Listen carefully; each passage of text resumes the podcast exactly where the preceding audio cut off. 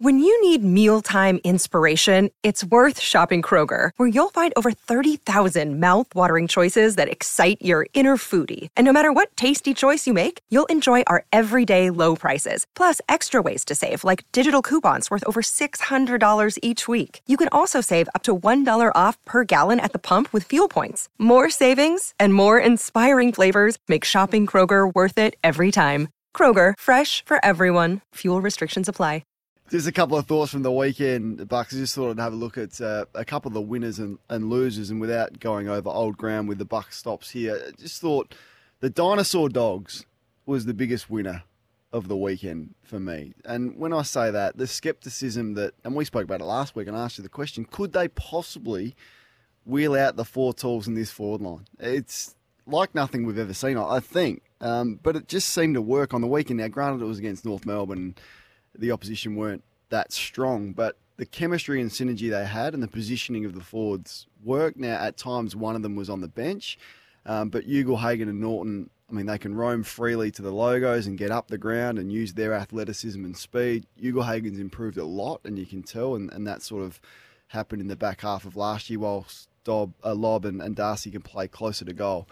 Darcy's courage in the air is something we're going to be talking about this year. There's a moment he, he ran back with a flight of the ball um, in the third quarter, I'm going to say, and then took a really strong contested mark up the other end in the forward line. He's just perhaps the most unique player in AFL history. Now, that's a, a big statement, but has there ever been a 205, 208 centimetre forward or swing position player like him? I can't think of one. And, and we've and we're only just seeing the oh, yeah dipping the toe in, aren't we? Frightening. So and then and then the flow on effect for Tim English because Lobb can do all of the forward half ruck work. English can rest. He doesn't appear to have a big engine. He can rest behind the ball, but he's also an excellent player, you know, mobile ruckman who can mark the footy behind the ball. So it just gives them options.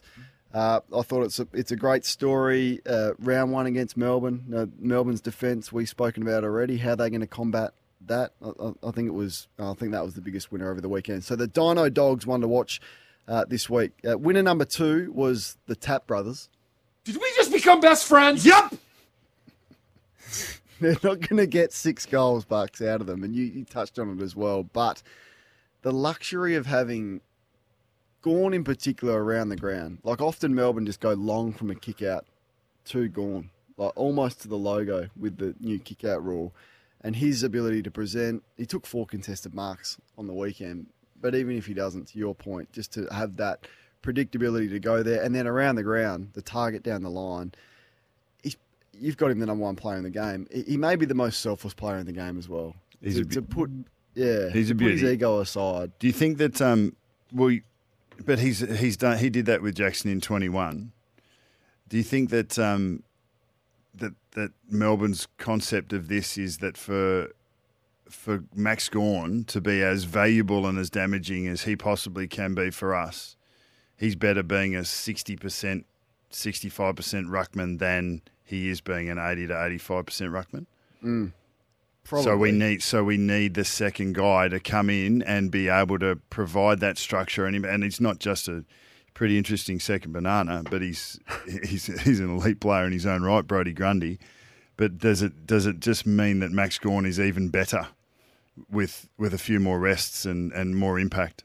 Well, he was on the weekend. Four contested marks. He had 11 score involvements in a great display. Uh, you touched on this as well. We didn't compare notes before, but Crows the contest king. So that they're better than most people think. Adelaide, uh, they're not going to finish bottom six. I reckon they'll challenge for the eight. Uh, they win contests. They tackle and pressure as good as anyone. They're a tough team. Like you, you come to Adelaide this year and play the Crows, you know it's going to be a hard fought one. And a few teams got surprised by them last year. I remember Carlton coming here and, and getting smacked. Rankin laid six tackles. Rankin's never Good laid sign. six tackles in his life.